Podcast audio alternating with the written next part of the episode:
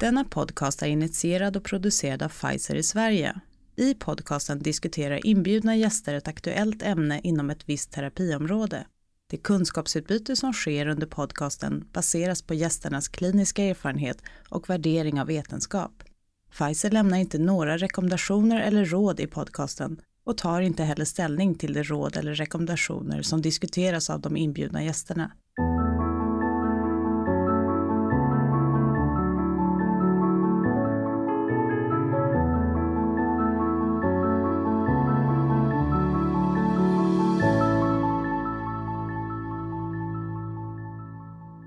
I det här poddavsnittet har vi samlat alla intervjuer som handlade om psoriasisartrit på Euler 2019 i Madrid.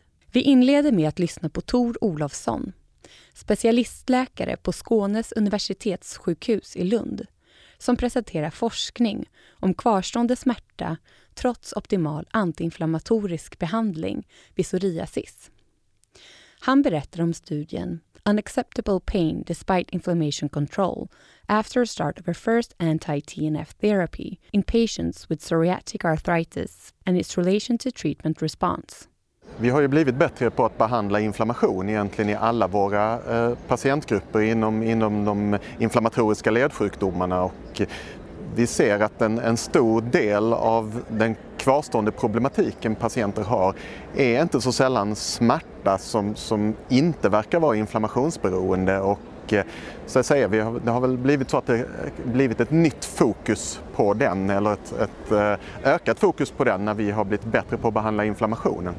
Det här är ju ett uppföljningsprogram där vi har följt upp och registrerat patienter med som startat biologisk behandling. Det har egentligen pågått sedan 1999 och nu valde vi att titta på en kohort från 2004 till 2010 eh, som startat behandling med ett första biologiskt preparat 2004 till 2010 därför att vi har bästa uppföljningsdatan eh, under de åren kan man säga.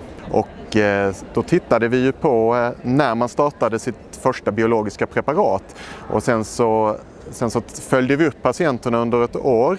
Vi tittade på dem efter sex veckor, efter tre månader, efter sex månader, efter ett år och eh, utvärderade dem då med, med smärta smärta eh, och det vi kallar oacceptabel smärta som är ett eh, VAS smärta över 40. Sen ville vi också titta på de som då hade oacceptabel smärta trots en god inflammationskontroll och då var den här inflammationskontrollen definierat som att patienterna utöver att ha VAS smärta över 40 också skulle ha ett CRP-värde under 10 och sen satte vi till ett tilläggskriterium på max en svullen led för att fånga det här kompositmåttet kan man väl kalla det. Resultaten vi såg eh, var att eh, vid start av ett första eh, anti-TNF-preparat så var det 85 procent av patienterna som hade oacceptabel smärta eller rapporterade det. Den här andelen sjönk till lite drygt 40 procent efter tre månader eh, och sen så höll den sig där eh, under hela det här året som vi studerade. När man däremot tittade på smär oacceptabel smärta trots inflammationskontroll eh, så såg man ingen sån dynamik utan den, den andelen låg på 25 procent ungefär vid behandlingsstart och höll sig där under hela hela det första behandlingsåret. Och om man då fokuserar lite på hur det såg ut efter ett år så kan man säga av den oacceptabla smärta som var kvar så utgjorde eh, den här delen som, som indikerar en mekanism som kanske inte är inflammationsberoende på samma sätt, faktiskt två tredjedelar av den kvarstående eh, oacceptabla smärtan. Sen tittade vi också på hur oacceptabel smärta och oacceptabel smärta trots inflammationskontroll eh, såg ut eh, hos efter tre månader eh, stratifierat eh, där vi jämförde eh, hur man svarat med eh, Eh, EULAR Defined Response, alltså tre månaders EULAR Response där vi tittade då på No Responders och Moderate Responders och Good Responders. Eh, och där såg vi ju att speciellt, och vi var speciellt intresserade av de som hade svarat bra. Eh, och i den gruppen så, så var det lite drygt 20 procent som rapporterade oacceptabel smärta men mer än 80 procent av, av dem Eh, patienterna hade, rapporterade då oacceptabel smärta eh, med eh, eh, trots eh, där man där utgjorde oacceptabel smärta trots inflammationskontroll, alltså över 80 procent av, av den kvarstående oacceptabla smärtan, även i den här gruppen som, som svarat bra. Vi drar slutsatserna att eh, oacceptabel smärta är, är vanligt eh, och trots eh, ett år efter att man startat sin första biologiska behandling är det fortfarande 40 procent av patienterna som har oacceptabel smärta. Eh, och eh, vi ser också att eh, oacceptabel smärta trots inflammationskontroll verkar utgöra en, en betydande del av den återstående oacceptabla smärtan. Och det här visar ju, visar ju för oss att Eh, med de behandlingsmetoder som är vedertagna och de preparaten vi har och i alla fall har använt eh, in, finns en relativt stor grupp som vi inte når som ändå har betydande problem kvar. Och den här gruppen eh, är viktigt att vi eh, har en ökad medvetenhet runt för att kunna möjliggöra annan terapi eh, och även att man eh, säga, säga, hittar den här gruppen för att ja, kunna, kunna forska framöver för att se om vi kan hitta någonting som kan hjälpa den här gruppen bättre. På ett sätt så, så visar de för oss kanske, det finns annan data som också visar det, att det finns en stor grupp som har, har väldigt stora besvär kvar trots att vi behandlar inflammationen ganska väl. Eh, inte minst med smärta som vi visar här. Eh, jag tror också det kan ha en, att det, det blir ett sätt också att visa eh, att, att man faktiskt de facto visar hur, hur stor en sån här grupp är som, som har, eh, där inflammationen är välbehandlad men där man har en kvarstående smärtproblematik som är betydande. Och det här kan, då, kan, kan, kan ju få effekten att eh, förhoppningsvis att, eh, att eh, kollegor och även forskningsvärlden. Man får, får ett ökat fokus för att förbättra handläggningen och förbättra säga, alternativa strategier för att kunna hjälpa de här patienterna men även för eh, framtida forskning. Eh, vi kommer ju gå vidare, vi kommer att, titta, vi kommer att försöka skärpa till och titta lite på olika så att säga, eh, möjliga utvidgningar av, av de här definitionerna där vi bland annat är planen att, att nu har vi tittat på 28-ledsindex eh, där man fick ha max en svullen led. Vi tänker oss att vi går vidare också och tittar på 66, 68-ledsindex och tittar om man lägger in det kriteriet istället där man har så att säga max en svullen led. Eh, sen planerar vi att eh, gå vidare och vi har tittat på RA tidigare och, och en plan nu det är att också jämföra de här två diagnoserna RA och psoriasisartrit och se hur de här måtten faller ut under det första behandlingsåret jämfört med varandra. Eh, det är väl de huvudsakliga, så att säga, redan nu planerade eh, vidareutvecklingarna eh, av studien. Fokus för mig på denna kongressen har varit, eh, har varit en hel del spännande, spännande presentationer angående eh, axial spondylartrit där man bland annat har grupp, kunnat gruppera dem en typ av klusteranalys i olika fenotyper vilket, vilket eh, känns kliniskt väldigt behövligt och jag tror att det kan, kan leda vidare på ett bra sätt. Eh, sen har jag också varit på några spännande, eh, några spännande sessioner här avseende smärta och Eh, en som handlade om fibromyalgi här och där var bland annat en spännande studie eh, där man, hade, där man tittade på trötthet som ju är en del av fibromyalgiklustret kan man väl säga. Eh, och eh, där var också så att känslan av att, ska man säga, att det här med smärta och, och smärta som inte nödvändigtvis är inflammatorisk börjar segla upp som, som något som, som, som man verkligen är intresserad av och som fler och fler studier är fokuserade på. Det, det, har, det har nog varit eh, höjdpunkten för mig som naturligtvis avspeglar mitt eget eh, forskningsintresse. Vi fortsätter med Eva Klingberg som är överläkare på reumatologkliniken på Salgrenska universitetssjukhuset i Göteborg. Hon berättar om studien Sustained Low Disease Activity After Weight Loss Treatment in Patients with Psoriatic Arthritis and Obesity, a 12 months follow-up Eva har tidigare presenterat mycket spännande resultat avseende viktminskningens positiva effekt på sjukdomsaktivitet på PSA-patienter. Och nu ska vi få höra fortsättningen på hennes forskning. Ja, bakgrunden till den här studien är att man vet att fetma är väldigt vanlig, typ psoriasisartrit. Och att det finns ett samband mellan högre biomi och högre sjukdomsaktivitet och även sämre effekt av läkemedel. Och då är frågan som vi ställde oss då om eh, bantning, alltså viktsnedgång, om det leder till en lägre sjukdomsaktivitet vid psoriasisartrit. Eh, den interventionen som vi använde i den här studien eh, det kallas för eh, Very Low Energy Diet som är att eh, alltså man, patienterna man får bara äta ett lågenergipulver eh, eh, som innehåller totalt 640 kalorier per dygn och det, ät, det tar de då som shakes eller soppor. Och de äter bara detta under eh, 12 till 16 veckor beroende på vilket BMI de har. Och sen så följs de på obesitasmottagningen väldigt tätt.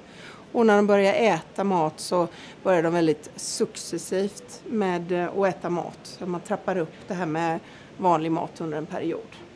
Ja, den här interventionen eh, gav ju en, en, ganska kraftig viktsnedgång eh, som vid 12 månader eh, uppgick till eh, i median 16 kilo eller 16 procent av ursprungsvikten.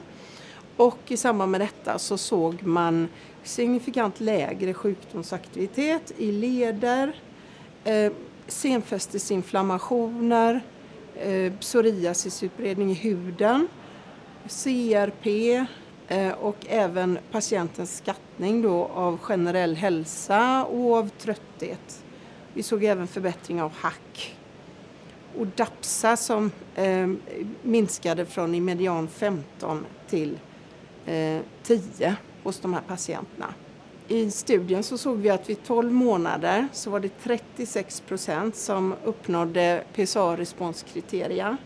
Eh, 54 procent uppnådde ACR 20-kriteria, 36 procent ACR 50 och 15 procent ACR 70-kriterier. Eh, slutsatserna är att ehm, fetma har betydelse för sjukdomsaktivitet vid eh, psoriasisartrit. Eh, och det är viktigt att tänka på det i första hand att försöka medverka till att patienterna förebygger det här att utveckla fetma. Kanske genom att man lite mer noggrant följer vikt och så vid återbesök. Och sedan om, om patienterna ändå har utvecklat fetma så kan detta att man lägger till en viktminskningsbehandling eh, påverka sjukdomsaktiviteten eh, på ett bra sätt. Och det här kan vara någonting som är bra att lägga till eh, vanlig läkemedelsbehandling. Gå vidare med eh, mera analyser på datamaterialet som vi har. Och sedan eh, tänker jag egentligen att det här är någonting som man skulle kunna implementera i sjukvården med mera kontakt med obesitasmottagningar.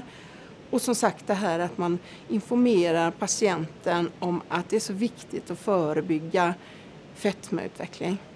En väg framåt för att hjälpa dessa patienter bättre är sannolikt att försöka få igång samarbeten med viktminskningsenheter. Nu får vi höra professor Peter Taylor vid Oxford University Hospital i Storbritannien berätta om studien Understanding Mediators of Pain Reduction in Psoriatic Arthritis Patients Treated with Tofacitinib Role of Inflammation. Peter diskuterar hypoteser till smärtgenes och effekt på smärta vid behandling av PSA. So one of the questions that's very important with respect to psoriatic arthritis is not only that you have inflammation in the joints and inflammation in the skin, but many patients experience quite debilitating pain, and therefore looking at pain relief with therapeutics is an important question. We wanted to explore pain relief with tofacitinib in patients with psoriatic arthritis, and in particular to try and understand the mechanism now, what we have to remember when we think about any inflammatory disease is that pain is a generic feature of inflammation. So, all inflammation tends to have pain as one of the characteristic features. Others include swelling and redness and so on. But is it just inflammation relief that gives rise to pain relief, or is there something else? So, we took in a post hoc analysis patients from the two studies from the Opal Broaden and the Opal Beyond study Now, some of these had experienced a prior anti TNF, some of them were refractory to conventional synthetic DMARDs, and we pooled these patients and we looked at the change in pain based on a VAS score. And then we asked the question if we take a model, a mathematical model, and try and understand the contribution of inflammation, and the surrogate for inflammation we used was CRP, the C reactive protein, and the swollen joint count how much of the reduction in pain could be explained by the proportional reduction in swollen joint count and CRP. And the results were really quite astonishing. Because, in fact, broadly speaking, looking at the cohort as a whole, about a quarter of the pain relief could be explained on the basis of reduction in CRP and swollen joint counts. Now, one way of interpreting that, of course, would be to say that, in fact, much of the pain in psoriatic arthritis is non inflammatory in origin. That's one possible hypothesis. Another hypothesis is that there are multiple inflammatory pathways, and tofacitinib is actually inhibiting pathways that lead to pain but don't necessarily correlate strongly with CRP or with swollen joint counts.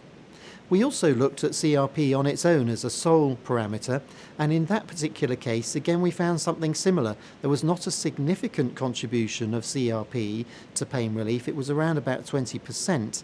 And looking at the difference between the TNF refractory patients and the DMARD refractory patients, there was a numerical difference in contribution, about a 19% difference in contribution, with a bigger component of CRP in the C-DMARD refractory patients rather than the anti-TNF, but it wasn't statistically significantly different. So the conclusion of this study would appear to be that tofacitinib has a very significant or clinically significant effect on pain in the context of psoriatic arthritis. We know that it's potently anti-inflammatory, but it is possible that it actually does something more or that it's inhibiting inflammatory pathways that are independent of those driving CRP and swollen joint counts. These are hypotheses that we've generated in the course of this study. They need further investigation. But of course, they're very important in clinical practice where we need to think about uh, just what symptoms are we treating in our patients? Is it predominantly arthritis? Is it predominantly skin disease, a combination, or is it pain? And these considerations might potentially form a man- inform a management choice. Anton Landgren, doktorand på Göteborgs universitet, berättar om vikten av att screena för kardiovaskulära riskfaktorer genom studien Cardiovascular Risk Factors and Comorbidities in Patients with PSA, RA and the General Population. Eh, vi har kollat på kardiovaskulära riskfaktorer hos patienter med PSA, RA och normalbefolkningen. Eftersom man har sett sedan innan att de har en eh, överdödlighet i hjärt-kärlsjukdomar, till exempel hjärtinfarkt och stroke. Eh, vi gjorde en enkätstudie där vi identifierade patienter från eh, tre stycken reumatologkliniker i västra Sverige och för att vara med i studien behövde man vara eh, 18 år eller äldre och ha fått en diagnos av RA eller PSA under de senaste två åren. Så vi identifierade patienter från de klinikerna och sen valde vi slumpmässigt ut ungefär 1200 Eh, PSA-patienter och 1246 RA-patienter som hade liknande distribution av eh, män och kvinnor. Och sen skickade vi ut en enkät till dem då. Eh, med frågor om samsjuklighet och mycket annat också. Och så jämförde vi med normalbefolkningen som vi fick från nationella folkhälsoenkäten i Sverige som skickas till folk i åldrar 16 till 84 år, ett slumpmässigt urval där också. Sen matchade vi eh, fem kontroller till eh, ett fall med RA och fem kontroller till ett fall med PSA matchat på ålder och kön. Då. Det var ungefär 60 procent som svarade på enkäten och eh, av dessa då eh, så var 40 procent eh, män ungefär efter vi hade matchat för ålder och kön. Så då hade vi ungefär 430 PSA och 430 RA ungefär och 4300 kontroller eh, som vi undersökte sen då. Och så kollade vi olika faktorer hur de skiljer sig åt och så såg vi att eh, det var ingen skillnad i eh, stroke eller hjärtinfarkt mellan RA och PSA. Och för normalbefolkningen där så hade vi ingen, eh, eh ingen data för just de variablerna. Eh, så kollade vi på eh, hypertoni, alltså högt blodtryck, eh, och där hade PSA mest högt blodtryck. De flesta av dem hade eller 45 procent av dem hade högt blodtryck jämfört med 39 procent av RA och 31 procent av normalbefolkningen. Såg vi också att diabetes var vanligare hos PSA-patienterna, 12 procent jämfört med 10 hos 10 procent hos RA-befolkningen och 8 hos normalbefolkningen. Sen eh, drack PSA-befolkningen oftare fem standardglas eller mer per vecka. Ehm, och de hade också mer övervikt. Ehm, 23 procent hade ett BMI över 30 jämfört med 16 eller 17 procent hos normalbefolkningen och eh, RA. Så det var de resultaten vi fick. Det var ju mycket samsjuklighet i både PSA och RA-gruppen, men framförallt i PSA-gruppen. Och då tänker vi att det är viktigt att eh, screena för eh, kardiovaskulära riskfaktorer och åtgärda dessa eftersom de redan har en överrisk i och med sin sjukdom. Så att man inkorporerar det i kliniken, att man screenar för kardiovaskulära riskfaktorer. Eh, vi kollar på, mer på kardiovaskulära riskfaktorer och lägger till en grupp med AS-patienter också som vi också har skickat ut en enkät till. Så ska vi jämföra alla fyra grupperna, alltså PSA, RA, AS och normalbefolkningen och se hur de skiljer sig åt. Och så kollar vi på eh, vad som händer när eh, PSA-patienter går ner i vikt, om det blir någon påverkan på eh, kardiovaskulära riskfaktorer och sjukdomsaktivitet, vilket vi har sett i resultat att det, att det har blivit, att det ser väldigt bra ut när de går ner i vikt. Professor Monica Östensen på National Center of Pregnancy and Rheumatic Disease från Sörlandet Hospital Kristiansand i Norge berättar om studien Impact of Rheumatic Diseases and Anti-Rheumatic Drugs on Male Fertility in Adult and Young People. När det gäller risker under graviditet och påverkan på fertilitet av reumatisk sjukdom och behandlingar så presenterades en hel del data under Euler 2019. Under en session om reproduktionsproblematik inom reumatologi fick vi bland annat höra Monica Östensen från Sörlandets sjukhus i Norge presentera data avseende hur reumatologiska sjukdomar och antiinflammatoriska behandlingar kan påverka fertilitet hos män. Vi hade möjlighet att prata mer med henne om detta och så här säger hon. Det gör det eh, genom den kroniska inflammation som är till stede i kroppen det vil selvfølgelig variere litt eh, hvilken type sykdom den enkelte har. Er det bare f.eks. noen som har ett eller få ledd, så vil det antagelig ikke ha så mye innflytelse.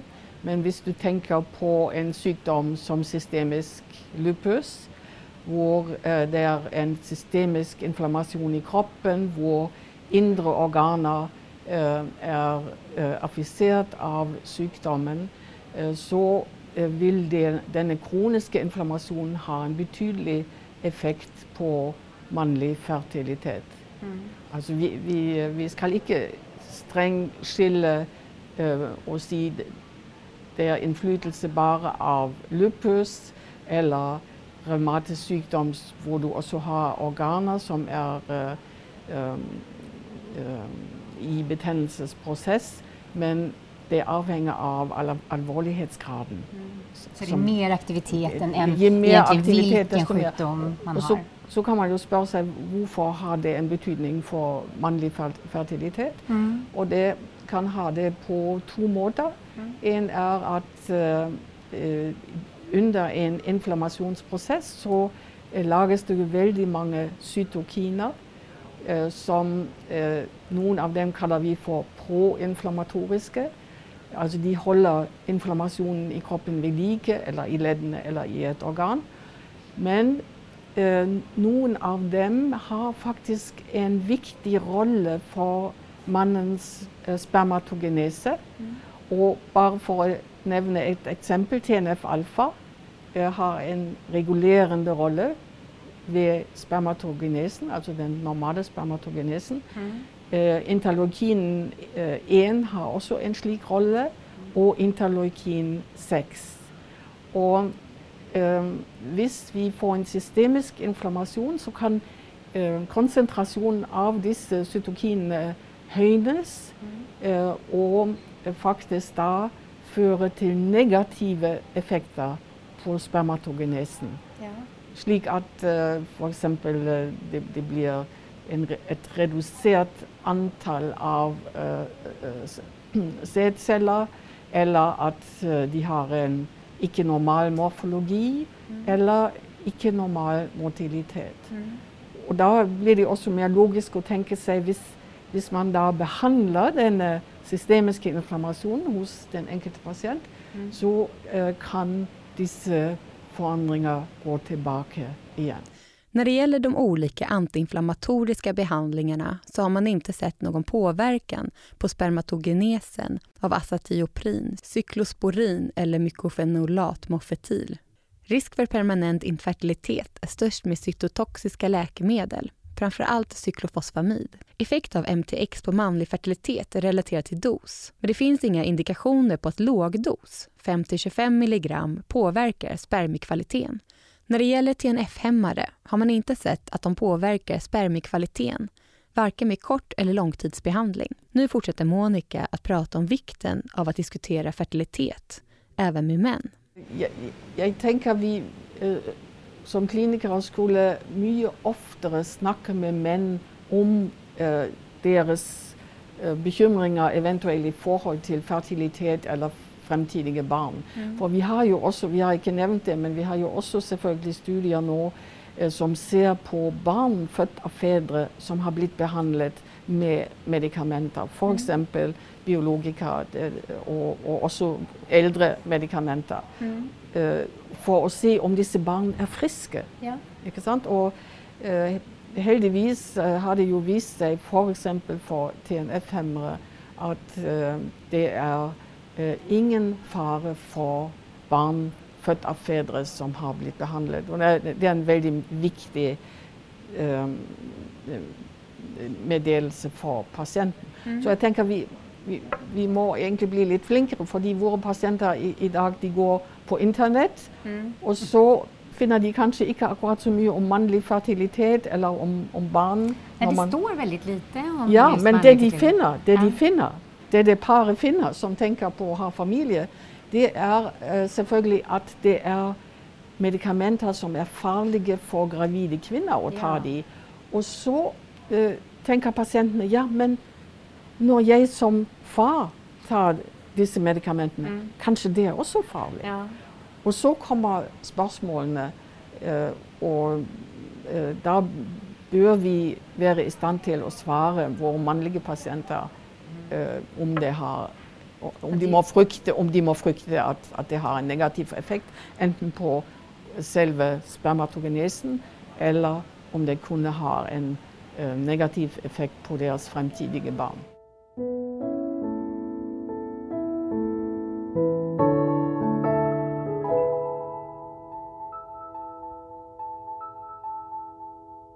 För att ni har lyssnat. Missa inte att gå in på pfizerplay.se där samlar vi alla intervjuer och webbinarier från utbildningar och kongresser. Och där kan ni också registrera er till vårt nyhetsbrev.